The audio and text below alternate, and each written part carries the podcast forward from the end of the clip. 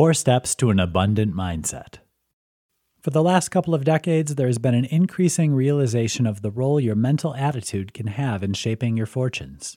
If you believe that being wealthy or successful or even happy is only for the lucky few, you might just be sabotaging your own success. If you really want to develop an abundant mindset and set course for a happier life, here are 4 things you can do right now. 1.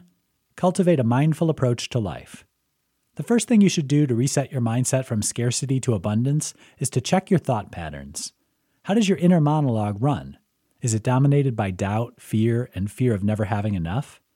Or are your thoughts positively and hopefully expecting everything to turn out well? Simply noticing your thoughts and switching them up will start to rewrite your own personal abundance narrative. Keep a note of your thought patterns and what triggers negative and positive reactions.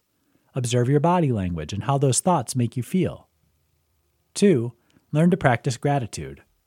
Switching from a grousing, victim-based mindset to one of gratitude is probably one of the most powerful things you can do to step into an abundant life. You can choose to see what you have in your life.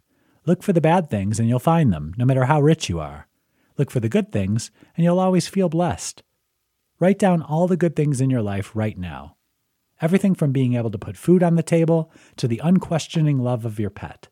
If you're having trouble, start by being grateful for a new day and for your capacity to change. 3. Be open to possibilities. An abundant mindset expects and is on the alert for opportunities. It's easy to get focused on the here and now, but make it a part of your day to let your attention expand. Find a quiet spot and let your mind wander. You'll be surprised at how many ideas and possibilities you'll notice. 4. Share your gifts. Living in an abundant mindset means that you feel safe in sharing your skills and passions. Scarcity tends to breed meanness and the anxiety that there isn't enough to go around. Conversely, if you're confident that the universe will keep giving, you can be generous in sharing your skills, time, and attention.